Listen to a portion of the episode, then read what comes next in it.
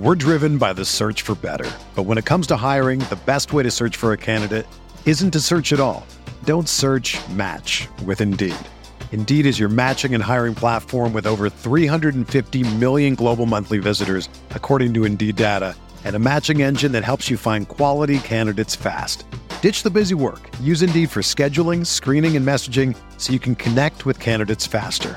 Leveraging over 140 million qualifications and preferences every day, Indeed's matching engine is constantly learning from your preferences, so the more you use Indeed, the better it gets.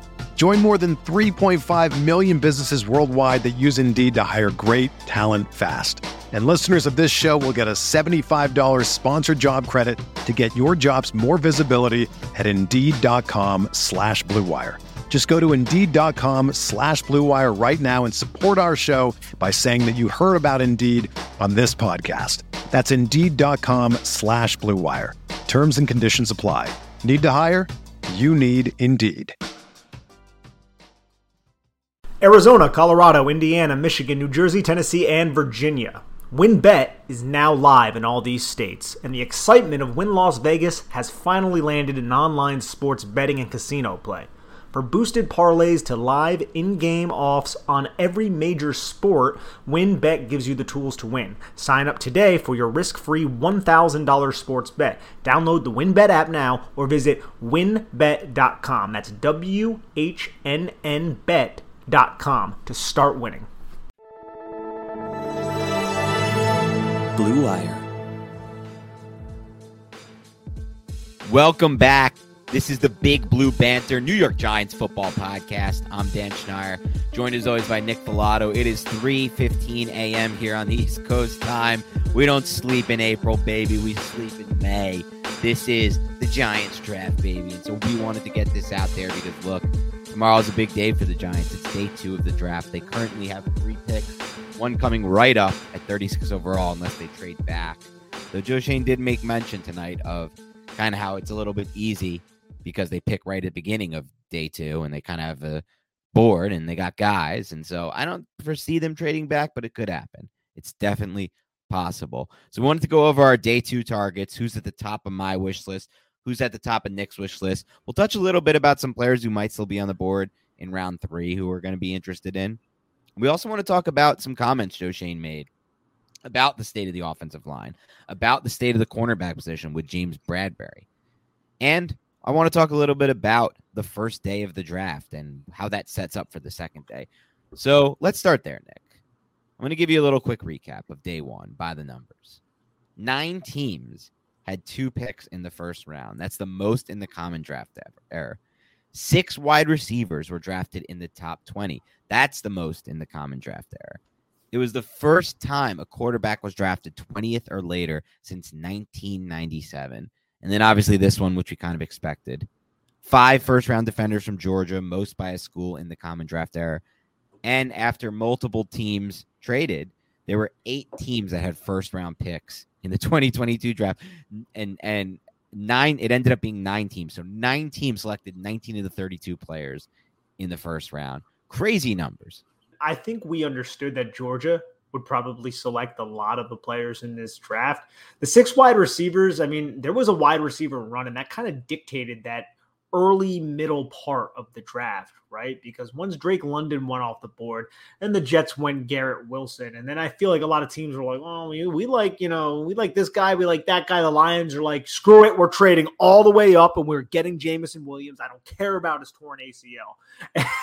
and it just seemed like a lot of them started coming off the board. And dude, I don't know if I said this on previous podcasts, but I thought it like the entire pre-draft cycle did Chris Olave not just strike you as I'm going to be a New Orleans Saint? I didn't get that feel because I really thought the Saints were going to go in a way different direction. That's a good take by you because it turned out being a great take and a great feel. I thought the Saints were. I had no idea what they were doing when they got that second first round pick, and they uh, before the draft with the Eagles. Then they traded up in this draft to get Olave. I was convinced that they were trading up for a quarterback there, and I just was totally wrong. What made you feel like the Olave to Saints fit made the most sense to you?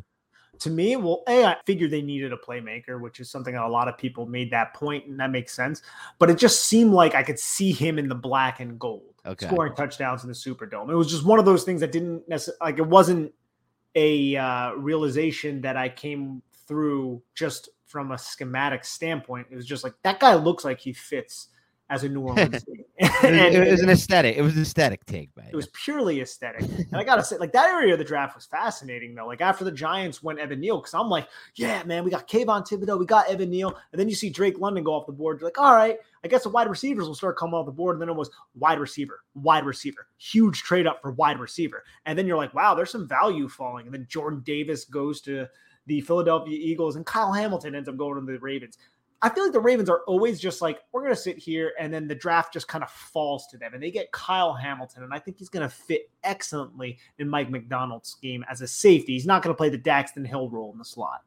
And I really like what the Ravens did after that by trading to get another first round pick by trading Hollywood Brown, who I don't know if you heard this, but after the draft, Steve Smith obliterated Hollywood Brown on live air on NFL Network. It was wild to listen to. He was basically like, he doesn't have the dog in him. You watch this guy; he cannot beat press man coverage. He basically called him a gadget player who has net who doesn't have the dog in him to beat press man coverage.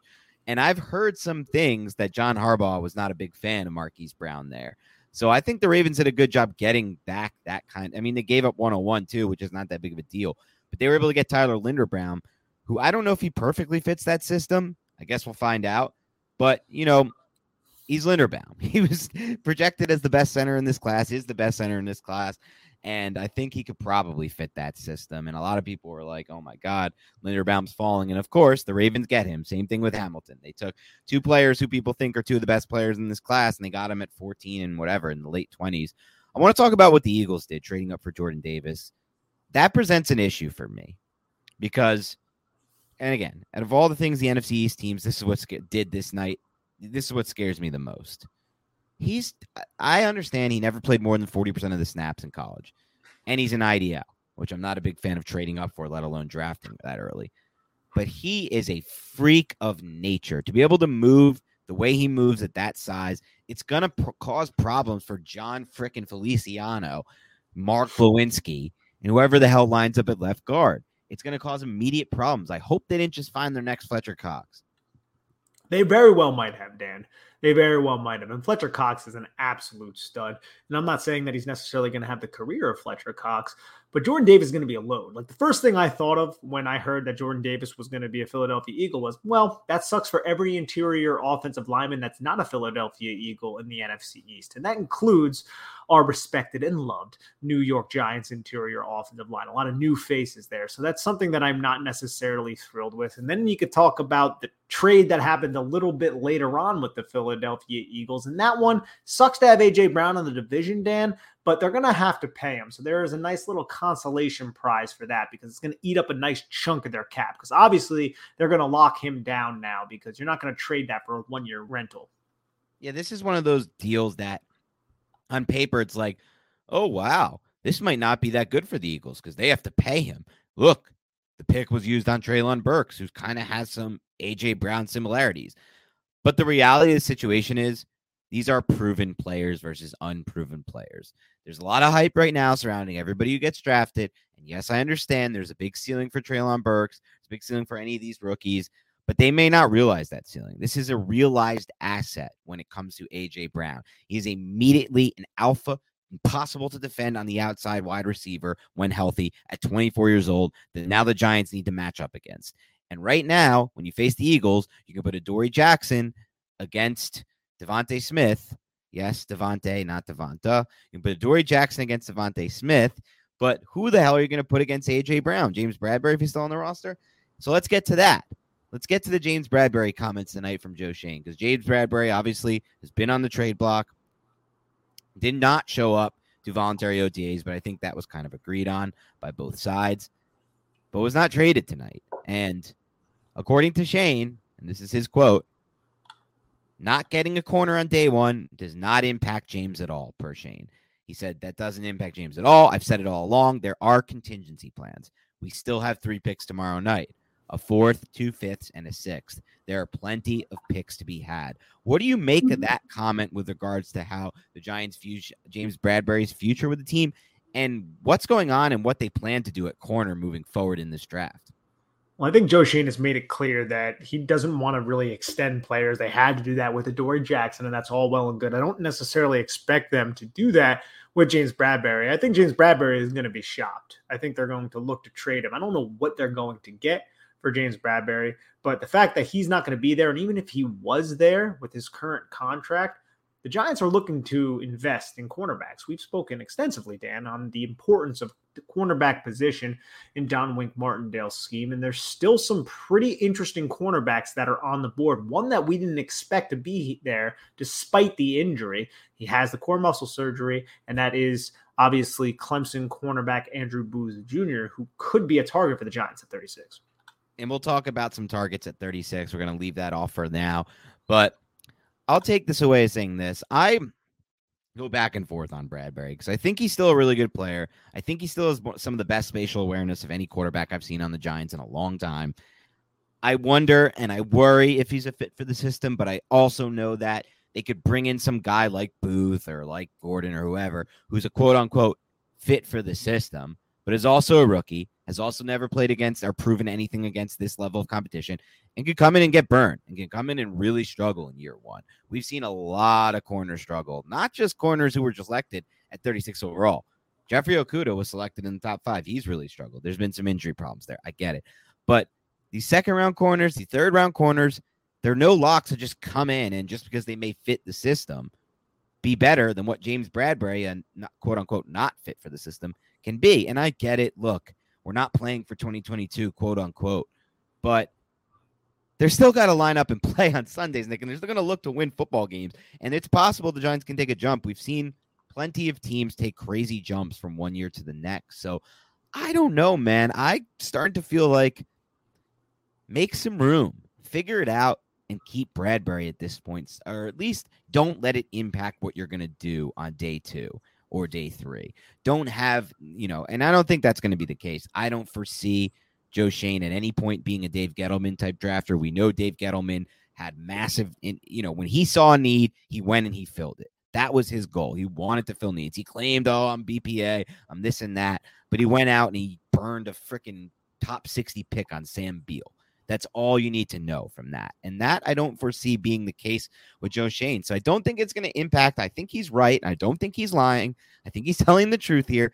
But I'm starting to warm up to the idea of Bradberry. What are your thoughts on potentially ripping up the Bradberry contract and redoing it and adding on some years, given his age and, you know, as you've mentioned, potential non fit for the system?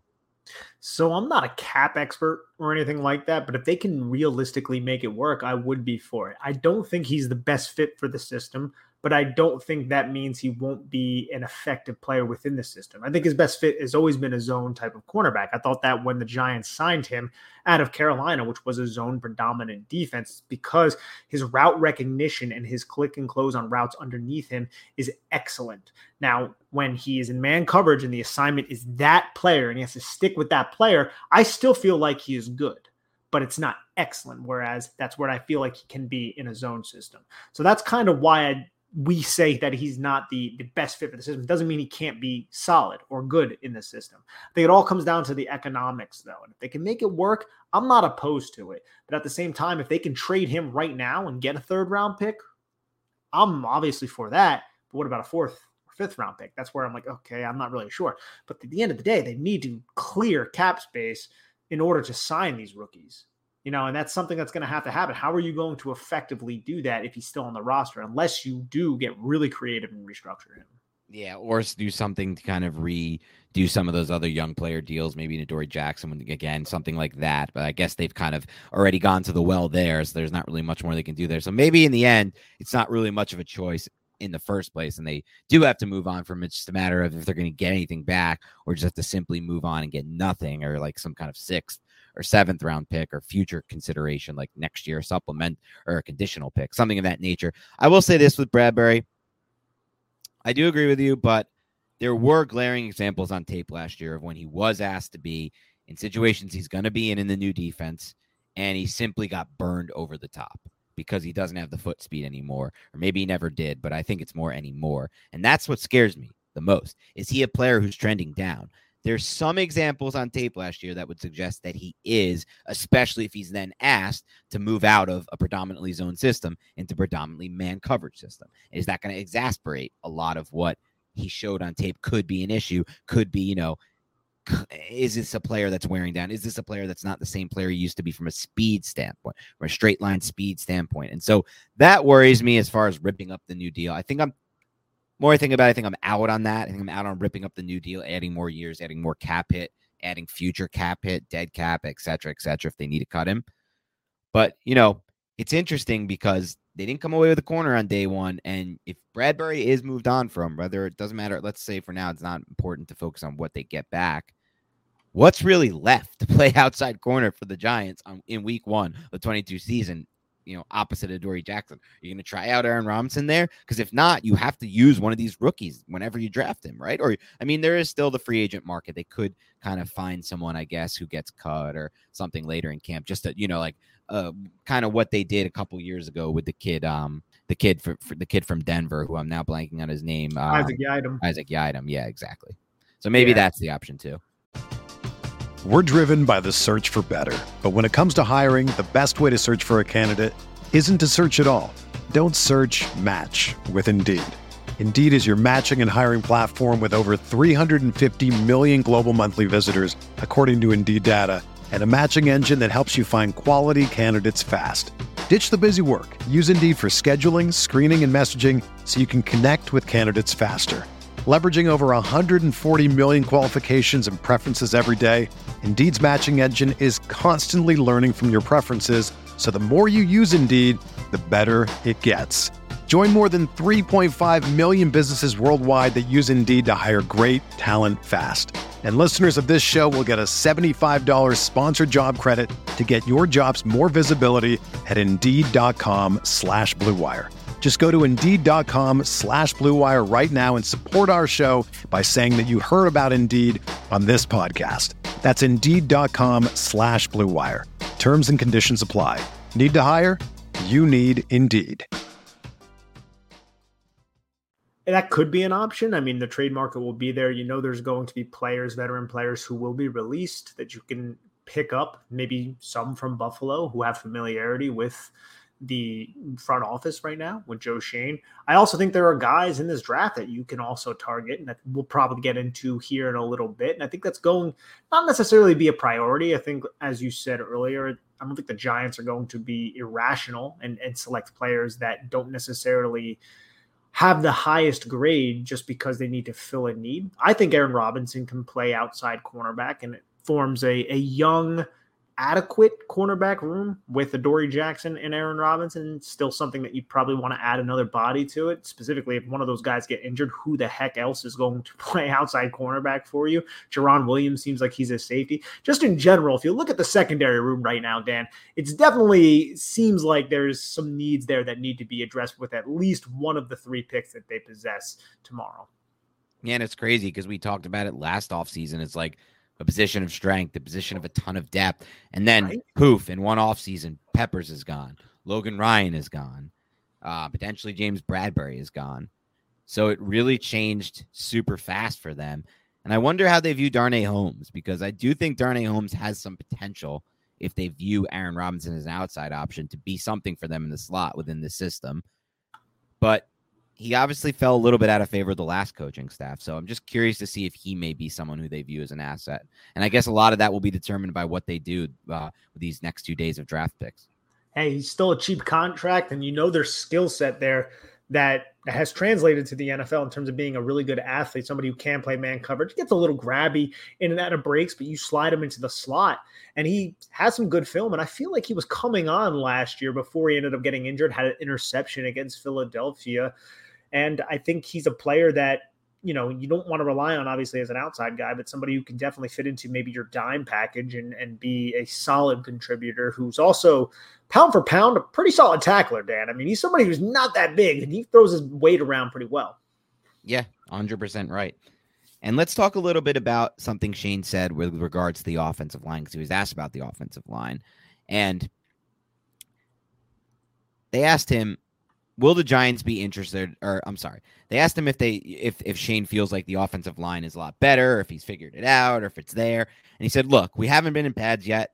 I hope so, but again, there's going to be competition across all positions, and I feel like we've upgraded it a lot from when I was he- from where I was here. We have four or five offensive linemen since uh, since I got here. And we've added some veterans we really like: Jamil Douglas, Gar- Max Garcia, Jon Feliciano, and Mark Glowinski. He says, "I'm really happy with those guys."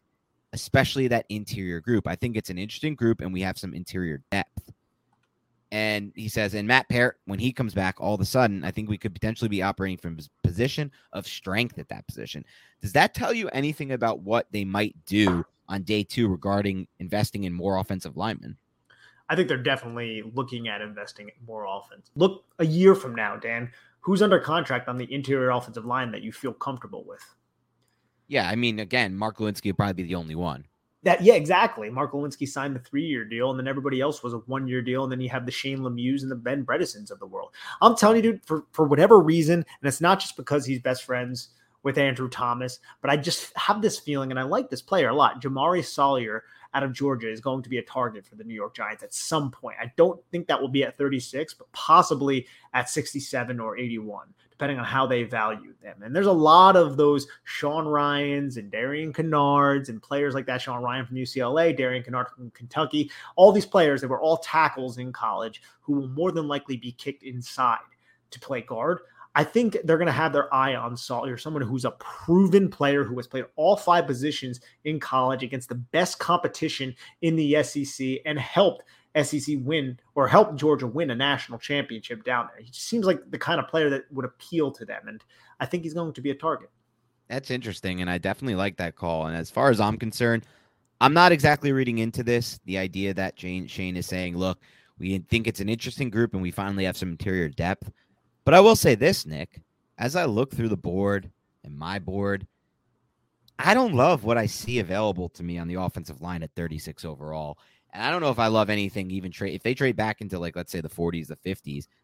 I don't really like anything there either, to be honest. It didn't fall well for them. Tyler Smith, who was going to be my top target at 36, the Cowboys nabbed his ass. They got him at 25, and people call that a reach. We'll see. I don't think so. We'll see, but I definitely don't think so. I'm a big fan of Tyler Smith. I thought he was a better player than, than Trevor Penning, to be completely honest. And Kenyon Green, a player who we thought, oh man, maybe Kenyon Green will fall to 36 and we could snap him up as our top target. Bang, he goes early in the draft. And obviously, Zion Johnson, we didn't really think had a chance to go to the Giants at 36, but some people mocked him outside round one. Bang, he goes in round one. So, with what's left of this group, I'm with you. I do like the Ryans of the world. I do like the Toms. I do like the guys you mentioned. Even some, even even the kid from Georgia who, like you said, has a connection. But more so, I like them at 66 or 81.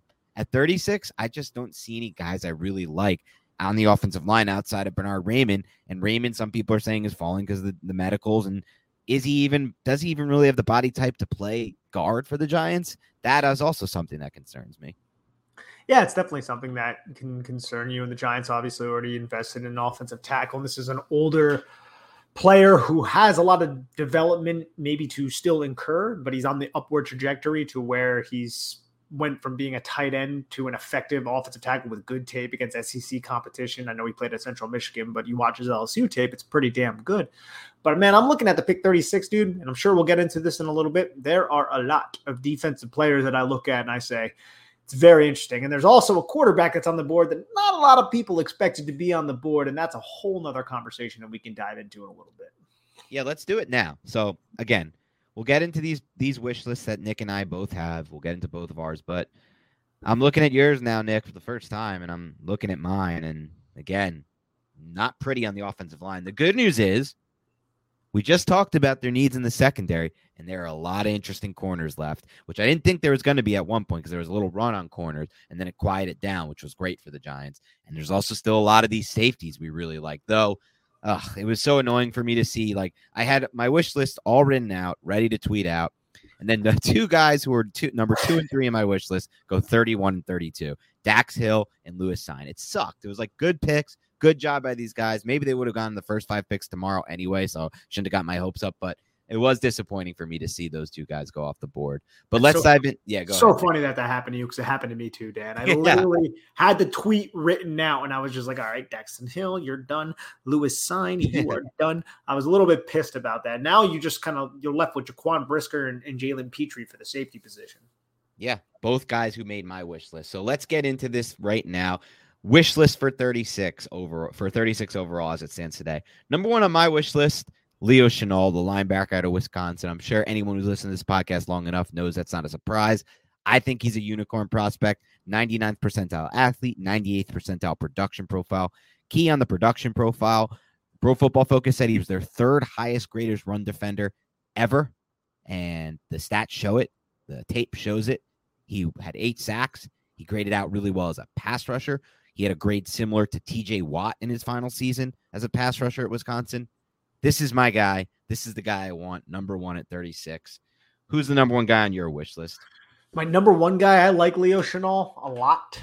I like Nakobe Dean a lot. I think my number one guy, and I know he's injured, might be Andrew Booth Jr. because I think you're getting a first round value with an injury that probably won't hinder him too much up until maybe week one. I'm not a doctor, so I can't really weigh in on that. But this was just a core muscle surgery injury. I don't know if it's going to be as serious as Aaron Robinson's was, which seemed to be pretty serious and held him out for the first half of his rookie season. But I feel like you're getting a a top 30 player at 36. And I like what I've seen from Andrew Booth Jr. I think he played in a system that doesn't necessarily show his man coverage skills because he was in zone a lot. But if you watch him move and you see his fluidity, you think maybe he can translate into more of a man coverage type of scheme. And you get a top three cornerback, in my opinion, at 36. I think I'd sign up for that. Yeah, Booth's up there on my list too. I put him at three only because of the medicals. I, in addition to the core muscle surgery, I've heard there's some concerns about the knees. I don't know oh, where okay. that comes from, but I have heard that. But I will say this: he was one of our first draft profiles, and you nailed it, man. You watched this guy play, and it all agreed.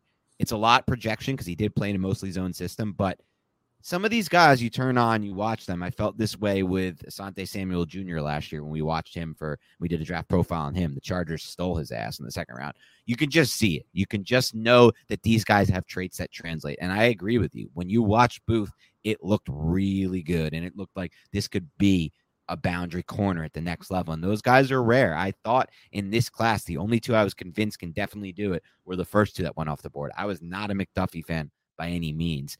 But that does get me into a player who was number five on my wish list. Because number two, I had Ray, uh, Bernhard Raimann if the Giants feel like he can play on the interior. Because I do still love as a tackle. I'm a big Raimann guy. I understand the age is an issue, but I just love how quickly he transitioned from tight end to off, offensive tackle, and then look the way he did at offensive tackle, despite not playing there often. So that to me just rang a bell in my head. But I'll go into another corner who I have at five here is Kyler Gordon out of Washington. If you look at the numbers with Gordon, and I think I gotta give credit to Joel Goodberry who tweeted this out. And I'm trying to find this tweet now, but it's to be tough to find given all of what we've tweeted on draft day. But Gordon, I believe, had a 90.8 coverage grade, which was the second or third best in this entire class in man coverage. They split up all the corners and he split up their PFF grades by man coverage and by zone coverage, and then how many snaps they had in both. And although obviously Washington plays a very zone heavy system there, and he comes from Washington, the Huskies, when he was asked to play man coverage, he was really freaking good at man coverage. And you watch him and you see a guy who could potentially be that boundary corner at the next level. So I think Kyler Gordon is up there for me. He's number five on my list. I love that call, to be honest. He's had some impressive interceptions in this past season in 2021. I think it was against Cal. I don't have it in front of me. But I think if you put him in a more man coverage system in college, you would we would be discussing him a lot more. But just because he played Washington. It's much more zone oriented. We don't really see it, but you see the movement skills. And when he showed up to the combine, he didn't test all that well. I was like, oh, damn, I thought he was going to test a lot better than that because you see just how explosive he is in and out of his breaks and how fluid he is covering wide receivers in and out of their breaks and just the body control and how he doesn't lose any momentum when he explodes in whatever direction. I really, really appreciate what I saw, especially at all three levels of the field, even at the line of scrimmage. And you can also align him in the slot, did that quite a bit. So I was a big Kyler Gordon fan, would not mind that at all. Have him right there with Andrew Booth Jr. Let's get into another player on your wish list at 36 who we haven't mentioned. Who do you want to go with? Yeah, so if we're gonna go with somebody, I think I'm gonna go with Jaquan Brisker, the safety out of Penn State. We've brought him up a lot recently on the podcast, and Brisker is somebody that I feel like you can use interchangeably with Xavier McKinney. And what I mean by that is you're not going to be limited from a defensive playbook standpoint down Wink Martindale because you can drop Brisker into the box if you need to. You can put him as an overhang defender. You can put him in the post as a single high middle of the field closed safety, or you can have him play the deep half. You could do all of those same things with Xavier McKinney. They can execute just about every assignment you ask them to do reasonably as a safety. And not a lot of safeties in the NFL have that kind of interchangeability, but I think Brisker has that. Now, he's a little bit older. He's about 23 years old, but this is somebody I still feel like is going to step in and be an impact player year one. And I really appreciate that. I like Jalen Pitre a lot. I think Brisker might offer just a little bit more than Jalen Pitre. I like them both, but if I had to pick one of them, and I think it would upgrade the secondary pretty significantly on the back end, it would be Jaquan Brisker out of Penn State. Yeah, both Brisker and Pitre are on my wish list as well. Pitre comes in at four, Brisker at six. I do think you're onto something there that Brisker offers more versatility and he offers the interchangeability. I'm going with Pitre a little bit higher just because when I watch them, I feel like Pitre has a better chance of hitting and less chance of a bust. I think what he does, he does really, really well, which is line up in the slot and play from that position and he's going to be. And the Giants need that, by the way. The Giants don't really have that. Besides Xavier McKinney, he's the only safety I trust there, especially Jabril Peppers gone. And even so, people had their reservations with Peppers when it comes to covering from the slot and playing within the slot.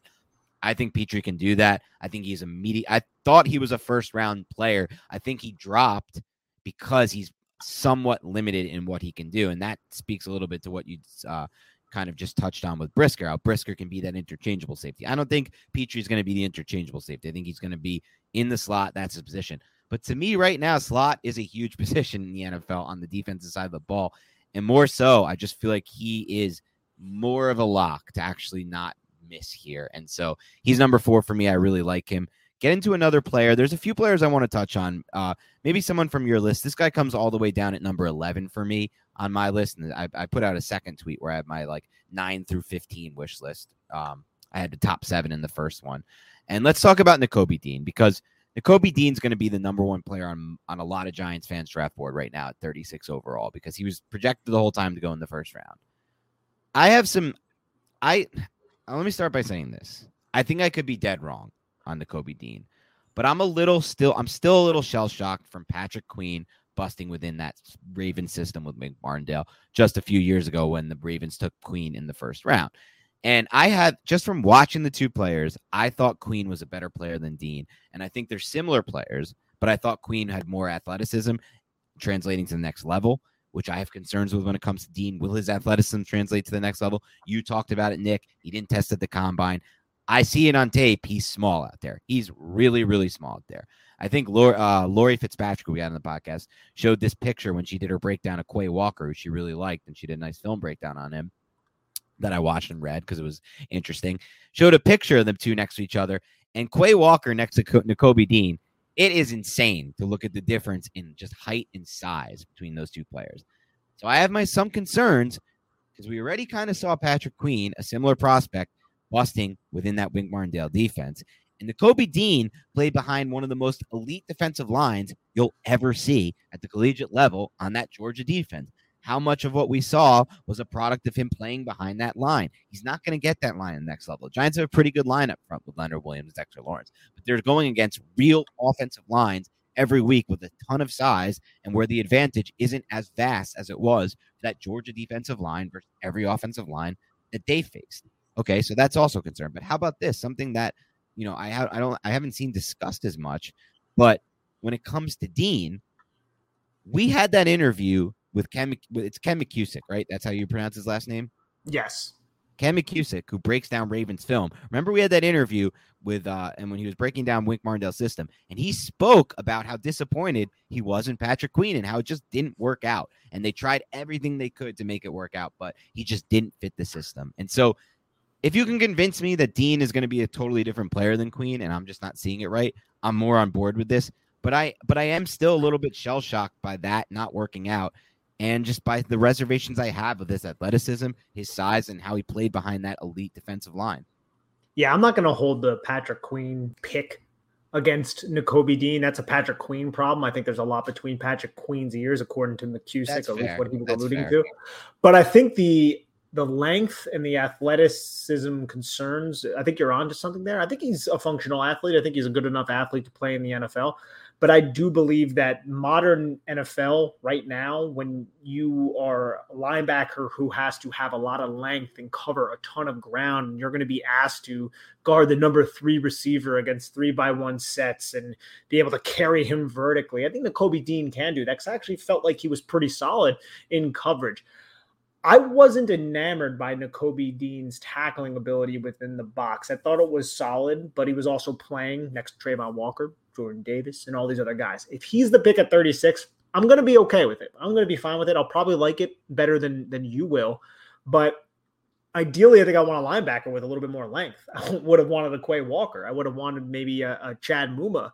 Leo Chenal, he's a different type of linebacker than than Nakobe Dean. I feel like he can do more with Nakobe Dean, but I feel like Leo Chenal might be have more to offer within the box with his size and, and, just his blitzing ability. And I think Dean is an excellent blitzer as well. He showed that at Georgia, and yeah, he played with a lot of good guys. That's that's true. I still feel like that's translatable to the NFL. I have my reservations with him, but at 36, I feel like that's the right value. I just thought it was a ridiculous statement when people were mocking him to the Giants at seven. Yeah, that was crazy. Obviously, that was never going to happen. Oh, it was like Linder. It was like Linderbaum at seven. That was never going to happen either. But I, uh, me and you both we didn't. I mean, we. I think we said it on our on our my guys pod. We both had Quay Walker over Nakobe Dean. I would take Leo Chenal over Nakobe Dean. I would never take a Nakobe Dean prospect over Leo Chenal prospect. You said they can do more things with Dean, but I'm not so sure that's the case because I think Chenal has a really good chance to be an effective blitzer at the next level. I'm not yeah. sold Nakobe Dean is going to be an effective blitzer when he gets away from that Georgia defensive line. I'm just not sold on it. Okay, no, I think that's that's a solid point. It's it's I guess remains to be seen. I'm just saying I think you have a lot more upside in terms of what you can do in coverage with Nakobe D, That's despite fair.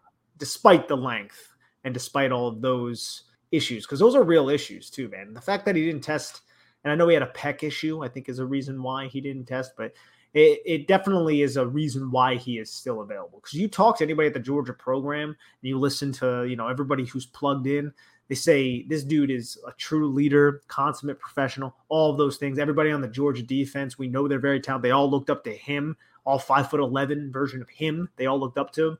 And I think that also is something for a team that also just won a national championship. Yeah, you're not wrong. I'm going to round out my list. So I've gone Leo Chenal, Raimann, if they believe in him, Booth, if the meds check out, Pitre, Gordon, Brisker, and then Roger McCreary, the corner out of Auburn. I didn't see you list McCreary on your wish list. So what what keeps him off of it for you? Nothing keeps it off. If if you uh, looked at the tweet, it's okay. it's in the comments. I just ran out of characters. I have him and Christian Watson. They're they're in the comments. Okay. For me, for me, the, the wish list that I put out there was also just what I think the Giants will do. I don't know where McCreary is going to go in this draft. I think his overall skill set. If this dude had 31 inch arms, this guy would have been a first round pick. But I think a lot of teams are turned off by the fact that he has sub 29 inch arms, which is very, very short in the NFL. It's going to be the zero percentile. Like you're talking about setting new records, just a true outlier, plug Malcolm Gladwell type of stuff right there. But I don't know, man. If he's the pick, I'm not going to be upset again because I feel like you're getting a really good cornerback. I just don't know if he's going to be able to, to handle himself outside. There's nothing on his film that suggested that he couldn't, but with that arm length, there's going to be coaching staffs that are not going to want that, and there's going to be opposing coaches who are going to want to challenge that. Right. Player is going to see that be like, we have a rookie out there with 28 and what five eighth inch arms or whatever the heck it is. I'm going to pick on that guy, and I know that doesn't seem like like a big reason to pick on players, but arm length is a big deal in terms of cornerback. You're talking about game of inches there. So that's one reason, I guess, why he wasn't included. That mainly because I just ran out of characters and I had Kyler Gordon and Andrew Booth above him. And then I also had a bunch of edge rushers that I listed. I don't think the Giants will end up going edge rusher. But if you want to talk about just value of players who are available, I think Arnold Ebiketie out of Penn State, Boye Mafe out of Minnesota, and then even David Ojabo out of Michigan. Those are some really good values. Now, I would prefer the first two rather than Ojabo, but – they went with Kayvon Thibodeaux, which makes me want to go in another direction. I want to talk about that, but first I want to touch on McCreary, who made my list at seven. Look, we had Eric Crocker on, and he loves the film of McCreary, and you do too. And it's hard not to. You watch McCreary. I think the layman, anyone who just does this as the the you know the most basic hobby will see that this dude's sticking in coverage all the time.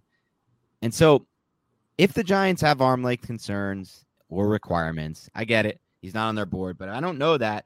And like you mentioned, Nick, there's nothing on his film that suggests he can't do it despite the short arms.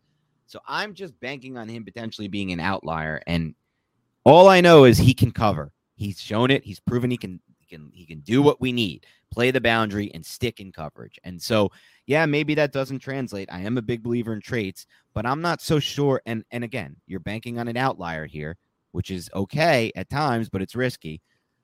I think I'm willing to do it from what I've seen from him, from what I've heard from the guys who know what they're talking about when it comes to pass coverage. And I get it. That's not the best process. I don't think it is, but he's enough. It's a, it's at this stage of the draft at 36. It's a little different than banking on an outlier earlier. I think, at least, I hope. But again, he's down at seven, so it's like if the there's no scenario, at least for me on my big board, where I would go with him. Now I want to get to what you said. Secondly, though. I want to bring up one thing with McCreary. Yeah, go ahead. Go it's ahead. not just the short arms; it's also the four five five or whatever it was forty. I think the slow speed Ooh. combined with the short arms will lead teams to be like, "We'll wait a little bit." But if you like him, and like I said, the film and like Crocker said, like everybody's, the film says, like, yeah, this dude has man coverage traits, and he did it at the highest level in college. If you like that, take that at 36 because it's probably not going to be there for you at 67.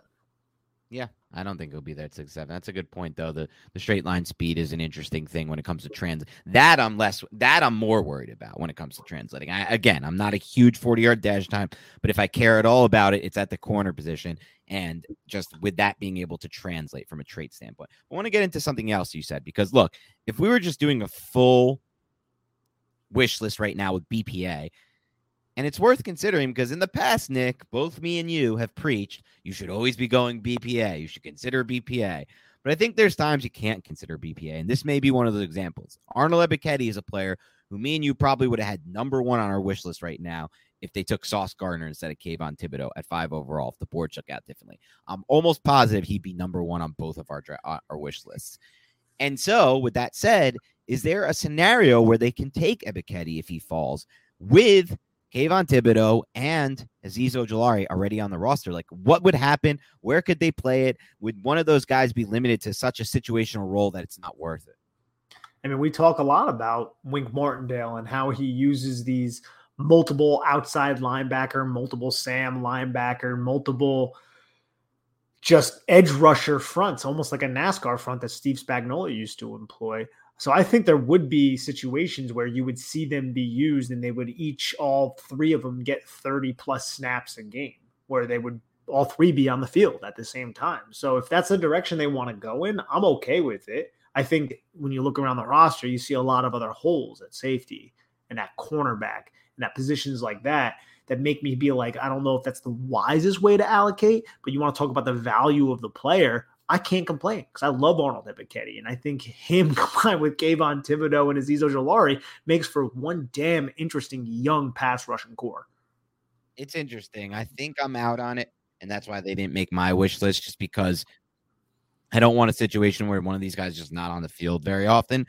Only because there's so many, there's you can get an every down player at corner safety, right? Like a potential every down player right now at corner safety. We're not talking about pick 66 right now. That's when it's different. If one of those guys fell to there or something like, like a Nito's there or something like that, I'm a, I'm open to it. I'm considering it at that range of the draft. But right now at 36, this is almost like a first round pick for the Giants. It can be a first round pick. They got Xavier McKinney there a couple years ago around this range. So you can get some studs at this pick. And so right now I'm probably out on that. But let me ask you about another player who was on your wish list who didn't make my wish list. And we'll get into some more players that are on both of our wish lists. And that player is Malik Willis, the quarterback out of Liberty, who a lot of people expected to go in the first round of the draft.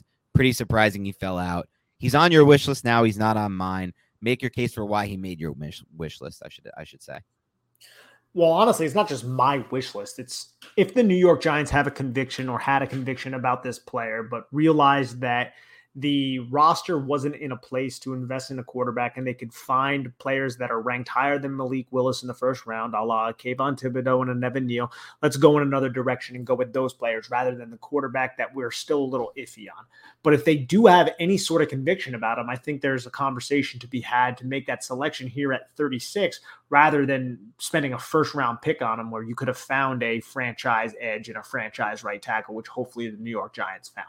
So we know the traits. We know that this NFL game, this current game of the NFL, is being predicated on plays that are off structure and plays that are explosive. And I think that Malik Willis is excellent at extemporizing and extending plays and making plays like that. He doesn't necessarily play too well within the confines of the offense because Liberty's offense was very simplistic. And when his first read wasn't there, he typically bailed because he was a better athlete than everybody else down there. It's not translatable to the NFL. I think there's a lot of work there. But if they did believe that he was an option, he's here at 36. No one expected it. There has to be a conversation. I don't necessarily want to go in that direction, but if they did, I would not be pissed at all because I'm just going to trust the fact that they did their due diligence on this kid. They had him in for a private visit, and if they do feel like there is any chance of him being that franchise guy, you can get him at an extreme value right here. Yeah, I don't. I wouldn't be mad at all. I, I don't know why he didn't make my wish list. The more I think about it, but I think ultimately, I just think they're in a better position to take a first round quarterback. You're banking on an outlier. I just spoke about how I'm willing to do it on McCreary, though.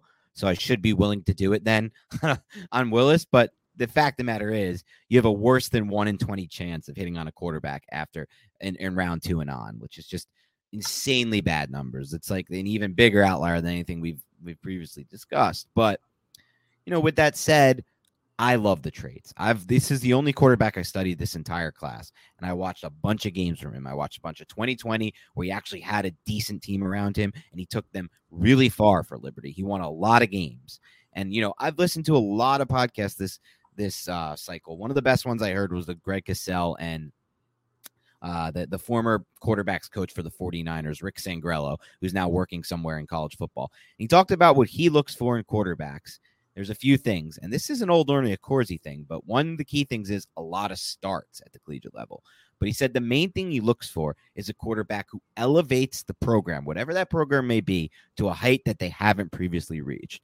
And Willis did that with Liberty in 2020. And to be quite honest, Kenny Pickett did it with Pittsburgh this year. And Malik Willis elevated his program in 2020. Not so much in 2021, but look, he throws the out better than anyone in the in this class, and that's a key throw in the NFL. He throws over the top better than anyone in this class. It's not just a drive throw; it's a touch throw. He's a really good touch on his over the top passes, and he's an actual playmaking beast in the open field, better than a lot of these guys that came out. He reminds me a lot of Michael Vick in the open field. I really do feel that he doesn't have that kind of speed whatsoever, but that kind of juking ability and lateral agility. So look, if they have a conviction on him, they take him at 36. I'll bank on hope on him being the outlier, but I think ultimately for me, he just didn't make my list. Let's talk about a couple players who did make both of our lists. They're two receivers Christian Watson out of North Dakota State and George Pickens out of Georgia. What do you like about these players? Size. They're both very, very big. I think Christian Watson needs to improve on quite a bit with his game, route running for one, ability to make contested catches. Secondly, he didn't dominate the FCS level, but we spoke pretty extensively on the fact that he was in a run oriented offense. But then he goes to the Senior Bowl and he goes to the combine, and the dude just ascends meteorically and it's because of his size and his athletic ability and you see just some of his movement skills they're very very rare. I think that he's a player that was, I think, my 10th ranked receiver in this class. So there's receivers that I'm probably going to like better than Christian Watts, but I understand why you would go in that direction if you feel like you have a smart and wise developmental plan for him. As for George Pickens, dude, if that dude didn't get injured this year, and he ended up returning and making some big plays to help Georgia win the national championship. If he never got injured, he might have already been drafted right now because he has the size. He is just an absolute dog. He has this temperament where he wants to just like, you know, punish defensive backs that could get him in trouble, to be honest. But he is the prototype X receiver that you can align on the back side of three by one sets or on the front side of three by one sets. And he can just work that boundary and make contested catches. And he is pretty damn athletic as well. He's not just some big plotter out there. So I feel like he's another one that I'm sitting there at 36 and I'm considering it. Sky Moore is another player I'll throw in too, who's also available. He's more of a smaller type of guy who's a route technician, really, really tough after the catch, good, sure handed type of guy who really just knows how to get open. Essentially. So if the Giants are going to go wide receiver at 36, they have three pretty unique options that could be available for them. Although I think well, at least one of them will be off the board by that point. I'm not as into Moore as you are. I think if I'm going receiver here, I want it to be an X prototype. Yeah. And both Watson and Pickens were my guys. Watson to me, a lot of it is what he didn't do. They didn't ask him to be the alpha receiver there in a sense that they ran a lot there at North Dakota State. But when they did call on his number, he displayed traits and speed on the outside that will immediately help the Giants. That ability to be the knife in the defense from the outside and to be used on end arounds, on jet sweeps. He's really good after the catch, too. And he's got really good lateral agility for somebody who's such a straight line beast. I think he has a good leaping ability, though. I think he can show, you know, more signs, like you said, of doing things like making contested catches. I have issues with his hands, and I have issues with the fact that he really wasn't in a lot of contested catch situations over the middle from when I watched him. But those you can hopefully project will be better at the next. Like those are just pure projection based things because he just wasn't asked to do them. As far as Pickens, there's some off field stuff. Some people that I talk to who, who are big Georgia fans say he just didn't bring it on every snap. That leads me to believe he's not going to be on the Giants' radar, but he's on my wish list here because he is a true alpha. He's six foot three. He can play that X position. He has speed. He's one of the best ball tracking vertical threats I saw in this class. He high points the ball. He can win underneath. He can win in every single way. And and I got weird kind of AJ uh, Green vibes from him. And I don't know if that's just because he wore the same jersey, but I got those vibes when watching his tape. These are true alphas. I'm not interested in Moore because I don't want one of these undersized receivers here. They did it with Sterling Shepard. There's still, th- you know, there's value to it. You can find some guys. But if I'm going to take a guy who's undersized, he better be of that like freakish Jameson Williams um, Jaylen Waddle type af- just explosiveness. And I don't really see that in Moore's game. I think he's really good. I think he's really tough. I think somebody compared him to Golden Tate, and I could see him being a Golden Tate. But I just rather have a lot of these corners, safeties, Leo Chenal types over him right now at this at this spot. I want to talk about some other guys on your wish list because just looking at over it right now, Nick. No lineman on your wish list. Again, this could be a character based issue because you did have some issues with fitting everything on Twitter according to the character limits. But a couple linemen that I would be interested to hear your thoughts on them taking at 36 because I think most people would consider it a reach, but I'm just curious what you think. Zach Tom and Luke Goedeke. Would that be a reach for you? Would those picks be a reach for you, or are they potential options for you? And I said um, my second wish list was if the Giants trade back from 36 into like the 50s and 60s range. So that's kind of where I'd be looking to target those types of players. But what are your thoughts there? I would like that to be honest, to trade back, and I haven't seen enough of Goedeke to to really opine on that. Zach Tom, I feel like it's a little bit early for that just because you don't see the run blocking dog in him. I think he's an yeah. absolutely smooth and effective pass blocker who I know the word crafty is a little ambiguous and gets thrown around a lot, but he is damn crafty with his hands and he's got gigantic hands. But I think at 36, that'd be a little bit too rich for me as much as I do love Zach Tom. Just because you look around, and we brought up Roger McCreary's name, and yeah, he's an outlier, but he's somebody that I would prefer over all of those players. We haven't even brought up Logan Hall yet. And yes, he's a defensive lineman slash edge, but I feel like you could do so many different things with him, and he's another one who's tailor made for Wink Martindale's scheme just because he is so scheme versatile.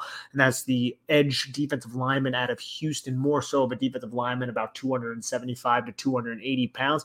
The cornerbacks that we mentioned before, and then players like the linebackers, like Leo Chenal, like Nakobe Dean, like Chad Muma out of Wyoming. I, I, I look at those guys. Those guys I prefer at 36 rather than probably an offensive lineman. And they're all their offensive linemen that we didn't even bring up. I'd prefer Sean Rhyan and Jamaree Sawyer and Dylan Parham over Zach Tom as well. So I still think 36, maybe not. Maybe that's more of a trade back type of situation just because you have Jaquan Brisker, somebody else I didn't even bring up before who I would love at 36.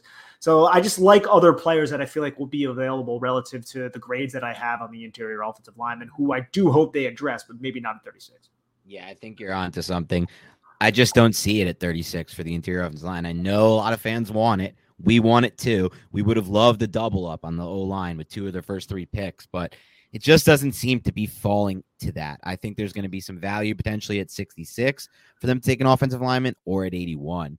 So that's kind of the better play there, I think. And one other question for you before we wrap this up and maybe touch a little bit on. I mean, we just threw out some names potentially for round three. We'll we'll we'll be tweeting it out. I think it's kind of a little silly to get into the potential now because we just don't know how the board's going to fall.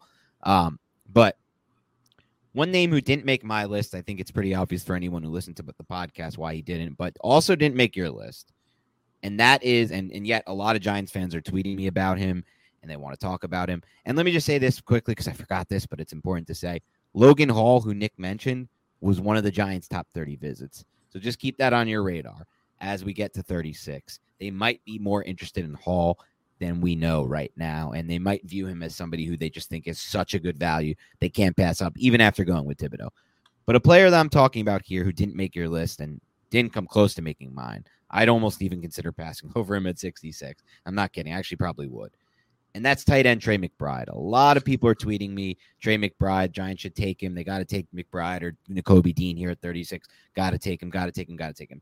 He didn't make your list though, which uh, which uh, I don't want to say I'm surprised by it, but why didn't he make your list? He didn't make my list just because I like a lot of tight ends. Trey McBride is my number one tight end. I like Jeremy Ruckert a lot. I think Greg Dulcich can do a lot of things from a receiving standpoint for you. But I also like Charlie Kolar a little later. I like Cade Otton a little later. So I'm looking for tight end, not. Hey, don't forget Jake Ferguson. Jake Ferguson, definitely, bro. We're, this is not a podcast that is going to slander Mr. Jake Ferguson. And trust me, I would if if I watched this film was like Dan, shut up, dude. You're just being a homer. The dude can play some football and he's a dog as a blocker. So I'm looking at 36, dude. And you know what? To give just, I'm gonna give five names. Like, let's give six names. Giants pick at 36. There's going to be four picks until their pick. I would take Jaquan Brisker, Jalen Pitre, Andrew Booth, Kyler Gordon, and one of those linebackers, dude. So there's just so many other things that I think I prefer and that you can get out of value. And if you miss out on Trey McBride, that's unfortunate. I like Trey McBride, but I still think you can get tight ends later on that will have an impact on your team. Jake Ferguson being one of them. So I, I, just think 36 is a little rich. If they go in that direction, I won't be all that pissed. I know you probably will be, but I just like the idea of adding other players. More so on the defense, to be honest, unless it's a wide receiver. At least that's what it looks like just by looking at my uh, wish list right here. Yeah, I mean, I'm not going to be too pissed at anything at this point when it comes to the Giants, but I won't be happy with the McBride pick. We went over it on a few podcasts ago. There's an insane bust rate for second and third round tight ends in the past 10 years. And there's an insane bust rate at this position in general. This is a position that does not translate well to the NFL. This is a position where there's very few good players at it, the NFL level. So if I'm taking one at 36, I have to be super sure. And when I watch Trey McBride on tape, I see almost a zero when it comes to post catchability, and that's playing at the Colorado State level. I can't even imagine what his post catchability is, the NFL level, and that's okay. People accept that. You know, people like McBride say, "No, that's all right. He's not a post catch guy. He's just a he, he's got he's a crafty chain mover." But I don't know if that translates for sure. I look at his body type. He thinks he there's potentially could be a blocker, but he's not a blocker yet. But it looks like he could be. He doesn't look like he has that wide of a frame to me to be this unbelievable blocker, even if he learns to get better at it. I think he can be good there, maybe adequate there, a little above that. But look, I don't see it. I think there's too high of a bust rate at the position, and he does not seem special to me at all when I watch his tape. So 36 is way too rich for my blood when you're talking about passing on guys like Brisker, Pitre, any of the corners you mentioned, Leo Chenal, like guys who are proven that they can do something immediately. You put Leo Chenal out there, he's immediately going to help your run defense and probably going to help your pass rush. I don't know if necessarily that McBride's immediately helping their passing game. I'm just not sold on it. I'm trying to go through this. I think my ideal situation, Dan, and about McBride, I would like to land him, but I get where you're coming from. Ideal situation, you trade back at 36 and let Seattle jump up in one of those teams. So you drop to like 40, 41 around that area, right? And you get another day three. So now you have four day two picks. You get one of those interior offensive linemen, either Rhyan Parham or Sawyer, or maybe a Zach Tom. You get a linebacker, maybe a Channing Tindall, and Nakobe Dean's off the board by that point. So you go with the Channing Tindall, or you could spend that 40th pick on a Leo Chenal or Chad Muma, depending. Or if you don't and you get Chindle later, you can get a Jalen Pitre or Jaquan Brisker with that 40th pick, and then you can go after the tight end before you go into day three, or possibly a running back. I don't know, man. I I think the options for day two are just as enticing, and they're not as good as players, obviously, as day one. But like, I'm gonna come away from day two being like, oh man, like this roster's really forming out. I feel like, unless they just totally blow it out their ass, which I don't expect.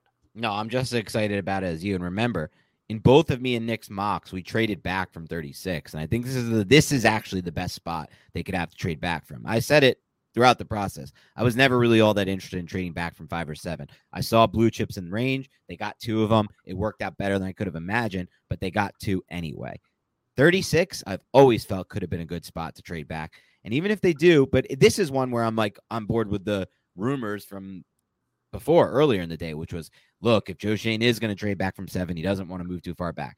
I'm on that train. If they're going to move back from 36, they don't want to move back too far. But like you said, get into the 44, 45, 46, 47 range. You're still probably going to get one of these guys we really like because not everybody picking from 36 to 47 is going to need a safety or need a corner. And so there's a good chance you're going to have it. You're going to be able to get a Brisker. You're going to be able to get a Pitre. Maybe you're going to be able to get Gordon, one of these corners that we like or Shenault, or you just trade back and Shenault's still on the board and you say, you know what, we can take Shenault. Then, like you said, we also have another pick to play with. So we can then take a luxury of taking a chance on a Trey McBride. Because I see the upside with McBride. I get why you guys like him. I just also see a way higher bust rate than I see for a lot of these other players. And that's kind of where I'm at there.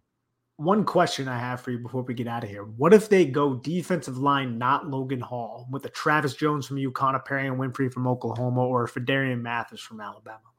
Yeah, that would be interesting. Interior defensive line there. That's not something I want to happen, to be completely honest. Like like a Travis Jones, the kid from UConn, who people like a lot. No, I don't. I definitely don't want that to happen. I think in round three, if you're talking to me about a Phidarian Mathis, yeah, round I three. Think, I think Winfrey and Jones will be gone by that point, but I think Mathis could still be around. And I hate doing like the helmet scouting thing and everything like that, but I did watch his tape and be like, this guy kind of reminds me of Dalvin Tomlinson a little bit. Oh wow. Yeah. Okay. That's so like maybe not as effective at the point of attack, but someone who has maybe a little bit more of a pass rushing upside than a Dalvin Tomlinson. But somebody who's very, very smart, is always in position, isn't going to get out muscled out of position, and just has very effective hand usage. So that's kind of where I where I link. Yeah, I thought you meant for 36. For for round no. three, it's a different discussion for sure. Yeah. Like I'm trying to be realistic. I don't think Jones and Winfrey will be around for for 67. They, they could be, but uh, I think Mathis might be. And I think that could be an option. And obviously, there are links, as we talked about on the last podcast, between the Alabama program and yeah. and the New York Giants right now. And Mathis seems to be that kind of guy who's all, all football, all in, that kind of thing, that really all the cliches that coaches love. Yeah, they love those cliches. They're building a program here, and we like the direction they're moving in. Thank you to everybody for tuning in to the Big Blue Banter podcast. Keep it locked and loaded with us on Twitter and on the pod, we're going to have day two reaction pod and day three targets pod coming up tomorrow night, late night. It is, oh, it is past 4 a.m. I can't believe how late it is. I hope I can fall asleep tonight. I'm to, the good news is I don't have to work tomorrow until at night for CBS. So I, I can sleep in. So there we go. So we got that going first, and that's nice. All right, everybody, have a good rest of your day or morning or night, whenever you're listening to this. And we'll talk to you soon.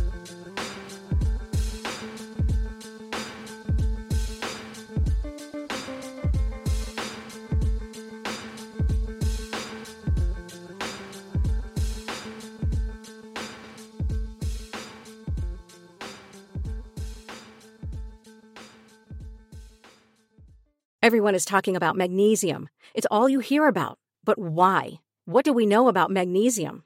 Well, magnesium is the number one mineral that 75% of Americans are deficient in. If you are a woman over 35, magnesium will help you rediscover balance, energy, and vitality. Magnesium supports more than 300 enzymatic reactions in your body, including those involved in hormonal balance. From functional medicine doctors to mental well being and female hormone experts, we all know that magnesium is the one mineral to improve all aspects of well being and health. But which one? Magnesium Breakthrough from Bioptimizers, the trusted choice recommended by leading experts with seven best absorbed forms of magnesium to ensure your body receives the support it needs for overall well being. Go to bioptimizers.com slash balance today and use code BALANCE10 for 10% off. Support your journey to wellness at B-I-O-P-T-I-M-I-Z-E-R-S dot com forward slash balance. Magnesium Breakthrough from Bioptimizers, your foundation to optimal health and vitality.